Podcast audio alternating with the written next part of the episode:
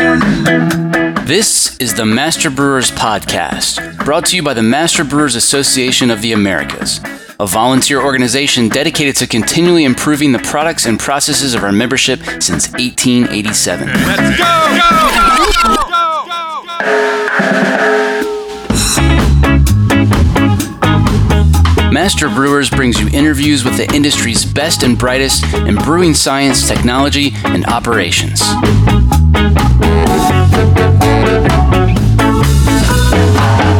Calm down, I'm moving too fast. This Master Brewers podcast is proudly sponsored by Hopsteiner, a global leader in the hop industry focused on quality, sustainability, and innovation in new hop varieties and hop products.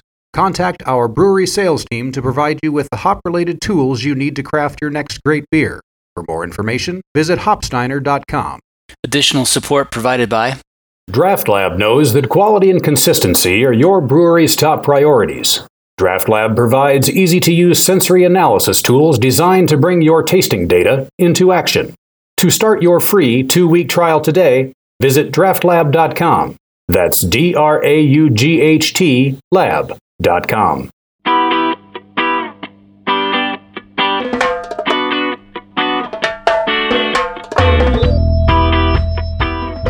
the haze is acting as a carrier and it's solubilizing uh, some of these nonpolar hop compounds that you would find at much lower concentrations uh, in West Coast IPA. This week on the show, the hidden secrets of New England IPA with Dr. John Paul Maye. John Paul, it was good to see you a few weeks ago at the Brewing Summit. As usual, you walked away with some awards. This time, best presentation, both from the technical committee as well as People's Choice. So, congrats again on that. thank you. You presented an impressive analysis of New England IPAs. How did this all come about? Well, I'm originally from New England. I was born and raised in Connecticut. And uh, about three years ago, I was at a Master Brewers local in Leesburg, and people started talking about New England IPAs, and I was like, "What's that?" You know, and I was surprised I hadn't heard of it before. And anyways, uh, they started describing it as being really cloudy and hazy, and uh, a lot of hop flavor, but not very bitter. And given the work we had done in dry hopping, I had a feeling I knew what the uh, you know was causing the let's say the, the not very bitter part. Uh, but the uh, the haze made me think maybe it was like solubilizing stuff that you might not expect in beer. And so uh, that's kind of how we got started on this.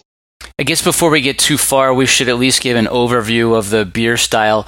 What exactly makes a New England IPA a New England IPA? Well, primarily, um, uh, it's it's the grain bill and also uh, how the hops are used.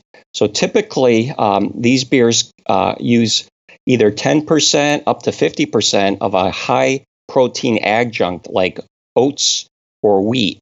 And oats and wheat uh, contain uh, the proteins in oats and wheat. Uh, about 80% of them are prolamines, and prolamines are haze potential proteins. And so um, this is why like wheat beers are hazy. Uh, the prolamines uh, in wheat or, or oats can complex with polyphenols uh, to form these haze forming complexes. Uh, however, with wheat beers, usually they're hazy also because they contain a lot of yeast. A lot of the wheat beers are bottle conditioned, uh, whereas these uh, New England IPAs are not. Uh, but in any event, so we thought it might be a combination of yeast as well as uh, these prolamine polyphenol complexes. And, and then how the hops are used are also very unique. Um, generally, little to no hops are added to the brew kettle and uh, there's usually a whirlpool edition. And then uh, the dry hopping actually usually starts to take place about 24 hours to 48 hours after you pitch the yeast. So the hops are actually added during active fermentation. And a lot of times they'll add the hops like maybe like a one pound per day for the first three or four days. And so a lot of these craft brewers who are making these new england ipas are adding as much as three to four pounds of hops per barrel just in the fermenter. Wow, that's crazy. Yeah. Do, you, do you want to talk a little bit more about those multiple dry hop additions? When and, and I mean, you've already covered when, but what's the logic behind doing so many of them? Yeah, well, what they're trying to do, I believe, is um, take advantage of uh, the biotransformation that can take place during fermentation. Uh, it's there's been some pretty good papers written in the literature which talk about how the oxygenated hop oils like geraniol and linalool can be uh, transformed by the yeast while the yeast are actively fermenting. And actually, this is a project uh, we're just starting some work on. Is we wanted to see does it make sense to try to add all three or four pounds at once initially, or does it make sense to add them in charges? And I guess the thought process is maybe if you add it all initially, uh, all that CO2 that's very that's blowing off during fermentation, maybe you blow off a lot of your oil so maybe to, to spoon feed the yeast, let's say, those oils slowly over time, they do these multiple additions. So that way, you know, some of that oil does get blown off, but not all of it. And then they hit it with a fresh charge of oil, and then the yeast can metabolize it. And a lot of those compounds that are transformed by the yeast turn out to be uh, floral and fruity in nature. And that's what a lot of people say when they try these beers. They can sometimes actually taste quite quite fruity or even juicy. You've got a rather large database of West Coast IPAs. Talk about how you leveraged that database for this project and what you wanted to uncover. Yeah, what we wanted to do was uh, compare, you know, the hop compounds that are found uh, typically in a West Coast style IPA, like alpha acids, isoalpha acids, uh, humulinones, beta acids, uh, and xanthohumol, and uh, as well as myrcene. We look at myrcene too sometimes, and we wanted to see how it would vary with these uh, uh, beers. Uh, one of the things I kind of was hoping to see, and we actually did see it, was that um, we would see higher concentrations of xanthohumol, which is a polyphenol uh, that's uniquely found in hops. And most West Coast IPAs only contain about 0.7, maybe 0.75%. It seems to be the saturation limit. Uh, but with these New England IPAs, we had some beers that contained as much as four parts per million. So uh, quite a bit higher. Let's walk through uh, all the different various analyses you ran and see what jumps out. Let's um, let's start with the isoalpha acids. Yeah, the iso content in these beers um, were, were, in general lower in concentration uh, than a West Coast style IPA. So, for an example, uh, the average uh, concentration uh, for these um, uh, New England IPAs was around 20 ppm, whereas with a West Coast IPA, we were measuring 48 parts per million. And, and the range of ISO uh, was about 5 ppm to 32 ppm, but uh, the average was 20. Uh, how about humulinones? What, how did that work out?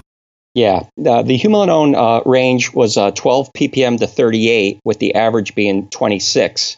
Whereas with the West Coast IPA, it was about 11 ppm. And again, it, it kind of makes sense because they're, they're not adding a lot of hops in the kettle, so you would expect the iso concentration to be lower. And because of the huge amount of hops they're adding uh, in the fermenter, like three to four pounds, uh, they're getting a lot of that humulinone to dissolve in. Uh, uh as, you, as you may have known from the previous work we did on dry hopping, uh, uh, humulinones are about 66% as bitter as isoalpha acids, and they also contribute a kind of a smooth, non-lingering bitterness. And what's interesting about these hop acids is they're extremely soluble in beer. You know, at a one pound per barrel dose rate, you can get over 95% of the humulinone dissolving into the beer. And with each pound afterwards, the utilization drops a little bit, but still you can get, you know, a significant amount of humulinone even with three or four pounds uh, per barrel. Okay, great. And how about alpha acids? Yeah, this was kind of interesting. Um, the alpha concentration in these beers uh, were quite a bit higher than in West Coast IPA. Uh, West Coast IPA, typically we see about 13 ppm as the average, uh, whereas with uh, these New England IPAs, the low end was 17, and we had one beer that had as much as 72 parts per million, with the average being uh, about 31 ppm. So we had almost three times as much alpha in these beers than in a typical West Coast IPA. So I'm sure that was a little bit of a surprise, but the biggest surprise came when you looked at beta acids. What happened there? Yeah, yeah. I mean, you generally don't see beta acid in beer. I mean, it's it, you can't even find it in most beers. Uh, uh, some uh, Hefeweiss beers in Germany, uh, we measured maybe as little as a half a ppm to one ppm. And with these beers, uh, the, the low end was one ppm all the way up to 14 ppm, with the average being five. Wow. So uh, yeah, yeah. And then um, you said you looked at myrcene as well, and that was pretty high too, right? Yeah, the, the range on myrcene was a half a part per million up to two and a half, with the average being 1.4, whereas most West Coast IPAs, the, the myrcene concentration is below 0.3. Okay. And what's next?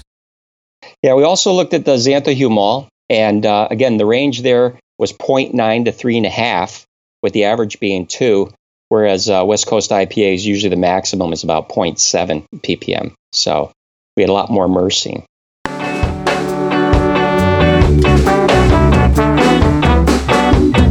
Coming up. So that told us if you remove the haze, you're going to remove a lot of these nonpolar hop compounds. So we felt pretty comfortable that the haze was acting as a kind of like an emulsifier and keeping these things uh, in solution where otherwise they wouldn't be.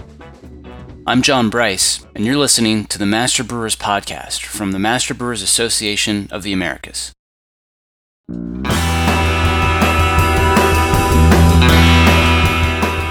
This Master Brewers podcast is proudly sponsored by Barna Mechanical, a full service design build firm specializing in turnkey process and utility systems for the brewing industry. We partner with some of the best craft brewers in the U.S. to ensure the great beer they brew is what their customers get in every glass, bottle, can, or keg. You know beer. We know breweries. Additional support provided by ABS Commercial is a full service brewery and parts outfitter. From our Raleigh headquarters to our Denver office, we proudly offer brew houses and fermenters from three barrels and up, yeast brinks, boilers, kegs, chillers, tri clamp, and other stainless parts, all with the quickest delivery and lead times in the industry. Learn more at abs commercial.com or call 877 Brew ABS. ABS Commercial. We are brewers. Here's what's coming up on the Master Brewers calendar. The St. Louis Annual Golf Tournament is September 20th. District Milwaukee meets at City Lights Brewing September 20th. District Pittsburgh has their fall meeting at Mindful Brewing September 24th. The 2018 District Ontario Iron Brewer September 28th. District Southern California meets in San Diego September 29th. Founders Brewing is hosting the Master Brewers HACCP course in Grand Rapids October 1st and 2nd. The District Northwest fall meeting is in Yakima October 12th and 13th. Don't miss the Can Seaming webinar October 19th. District Philly meets October 19th and 20th and the Master Brewers two week Brewing and Malting Science course begins in Madison October 21st. View the full calendar of events at mbaa.com for more details or to find a district meeting near you.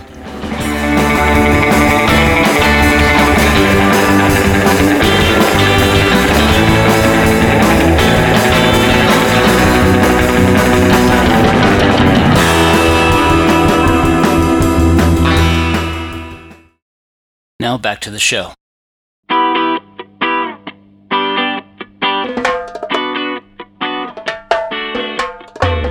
We know from the previous work that you mentioned, which we also discussed way back on episode four, that running beers like these through the standard IBU test would give us garbage numbers. Tell us how you approached analyzing bitterness for these beers. Yeah, what we did is um, we use a high performance liquid chromatography, which is a, a very good instrument uh, that uh, you can literally inject the beer into the into the machine, and as the beer passes through this specialized column, the column separates the various hop compounds based on polarity. So we can separate out the isoalpha acids uh, from the alpha acids and from the humulinones. And those are the three uh, real bitter compounds that are in beer and or in these beers. And then what we did is uh, we took those concentrations and then we multiplied them by their relative bitterness relative to isoalpha acids. So alpha has been reported to be about one tenth as bitter. So if we have 10 ppm of alpha, that means we're getting, let's say, one ppm of, let's say, iso intensity bitterness. Same thing with humulinones. If we had 10 ppm of humulinone, uh, it's 66% as bitter. So that means it would contribute about 6.6 uh, ppm of, let's say, iso intensity bitterness. And then we add up the ppm of iso alpha acids. And so we can calculate the bitterness. And generally, what we find is that the calculated bitterness is about half, maybe a little bit more than half of what the IBU test result is. And that's a more realistic estimate of where the bitterness is going to come. You also looked at foam. How did foam stability of New England IPA stack up against the, the West Coast IPAs? In general, they were much better. And again, uh, the the reason for that uh, is uh, again there is a lot more protein in these in these beers uh, from using these high protein uh, uh, you know oats and wheat, and the other thing is. Um, uh, there's a lot of alpha acids in these beers, and alpha acid is actually a very good foam enhancer. a lot of people don't think of alpha as being, you know, foam enhancing, but it, it actually quite is. And and like I said, when you have some beers you know, with these beers ranging from 17 ppm up to you know 70, uh, yeah, the foam on these beers, as a general rule, was were very good. You analyzed haze, which seems like a pretty good idea. These uh, are very turbid beers. Before we talk about what's in that haze, tell us what's not in it. What's not in it was a, a pretty big surprise uh, for us. Uh, is actually uh, yeast. Um, there was only one beer that had a yeast count of five million, and virtually everything else was below 1 million. And if you take a 1 million yeast count per mill and you run haze on it, it's like less than 5. So it's it's very very low. So the yeast was not a major uh, contributor to haze, especially when we ran the turbidity on these beers. The turbidity ranged from 80 to 900 NTUs, with the average being just under 300.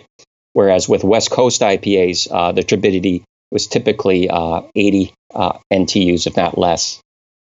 You wanted to verify that the turbidity was responsible for trapping all of these nonpolar hop compounds. How did you go about doing that? Yeah, what we did is um, it was a good idea from uh, one of my colleagues, Bob Smith, who did all this work for us in the lab. Uh, but essentially, what we did is we took a couple of these beers and um, we put them in a centrifuge. And uh, by spinning them down, we were able to uh, reduce the haze and, in one case, almost completely eliminate it. And when we did that, uh, we then looked at the concentration of the various hop compounds like humulinones, isoalpha acids, alpha acids, myrcene, xanthohumol, and beta acids. Now, the uh, when we reduced the haze from centrifuging, the, change in humulinone and isoalpha acid concentration was almost non-existent. Uh, so that told us that the haze was not, uh, let's say, solubilizing these uh, these polar hop compounds. But the more non-polar hop compounds like alpha acid, myrcene, uh, and beta acids, when we centrifuged, when we looked at the concentration of those compounds, uh, the alphas essentially dropped in half. Uh, the myrcene dropped by like almost two thirds. Uh, the xanthohumol dropped in half, and uh, and the beta acids uh, dropped down significantly to almost nothing. So um, yeah, the um, so that told us if you remove the haze, you're going to remove a lot of these nonpolar hop compounds. So we felt pretty comfortable that the haze was acting as a kind of like an emulsifier and keeping these things uh, in solution where otherwise they wouldn't be. You even freeze dried and analyzed the haze uh, precipitation. What did that uncover? Yeah, uh, by removing all the moisture, uh, we were able to have the uh, the precipitate uh, tested uh, for protein, and as we expected, it did contain 35.5% protein. we also tested the haze for polyphenols, and again, we know that these haze forming compounds are generally a mixture of protein and polyphenols, and that's what we found. We found about three and a half percent polyphenols. And then also, uh, to our surprise, we, we saw about point, uh, almost 1% fatty acids uh, in that haze uh, precipitate. And then we also analyzed for the hop compounds, and uh, it contained 0.1% uh, myrcene, 8% alpha acids, 3% beta acids, 0.3% xanthohumol, and then 0.3% iso and 0.2% humulinones. So um, yeah, the uh, the haze uh, is again kind of like what the literature suggests. It's a protein complex with polyphenols, but these other hop compounds also uh, are part of that haze complex and do impart a small amount of haze to the beer. We calculated that to be about maybe 10 to 15 percent of the haze is coming from the hop acids or these hop compounds. It's probably too early for you to say, but do you have any sense of you know just how much haze is needed to trap these compounds or to what extent it matters if it's 35% protein versus 25 et cetera? no we really haven't looked at that and uh, and again there was quite a range in the uh, amount of haze in these beers and so uh, uh we might look at that in the future. Uh, but I suspect just the lighter the haze uh, reading on these beers, the less protein. And then, of course, the other thing we found too was there was actually a pretty good correlation between, uh, and a linear cor- correlation between the haze uh, in, in the beer and the concentration of myrcene and xanthol Uh, it wasn't linear with beta acids, but it, it, there was definitely a correlation as well that the higher the haze, the more beta acids we got in the beer. But um, but it, it wasn't linear, but it, it definitely the higher the haze, the more beta. Okay, so since you found that relationship between turbidity and concentration of nonpolar hop compounds, I'm just curious, in your opinion, were the hazier beers better from a sensory standpoint? You know, we didn't uh, uh, test the beers for taste, uh, so we didn't do any sensory on these beers. You also looked at the stability of that haze. Why don't you talk about that? Yeah, and this is an issue with I think a lot of beers, whether it's a Hefeweiss or or these New England IPAs, and that is the the haze isn't very stable and will eventually drop out over time. We we were very fortunate. Uh, we got almost all of our New England IPA beers fresh from the brewery. Uh, we told them as soon as the beer's packaged to ship them to us, and uh, and they sh- shipped us quite a bit of beer because we were able to uh, run quite a few tests, and we ran the haze over the course of six months. But usually within the first month or two, uh, you could lose as much as 80 or 90% of your haze. So, um, um, again, uh, that's just, that's normal that you find that even in wheat beers. And, and what some of the craft brewers I was told are doing when they brew up these hazy New England IPAs is they uh, pack, you know, they ship the kegs upside down. so that way when the, the bar gets them, they flip them upright and that'll help you know draw the haze back into the beer. Yeah, that's an old trick that with wheat beers that people have been doing for a long time. So, yeah. do you know do you know whether or not any of these beers uh, had any type of additives to to try to attempt to stabilize the haze? For example, like a tannic acid or something like that. I, ha- I hadn't heard that, um, but I know a lot of people are trying to do tricks. I've heard of some people actually adding like flour, like wheat flour, like into the whirlpool and and maybe what they're trying to do there is um, again you might be getting some protein in that way, um, but uh, maybe they're trying to get some of the starch because starch in beer can also cause it to be a little hazy. So I've heard of some people doing that. Do you have any advice of how you might be able to stabilize haze like that? Well, not really. Um, we did a project with a craft brewer uh, a while back on trying to make a stable wheat beer.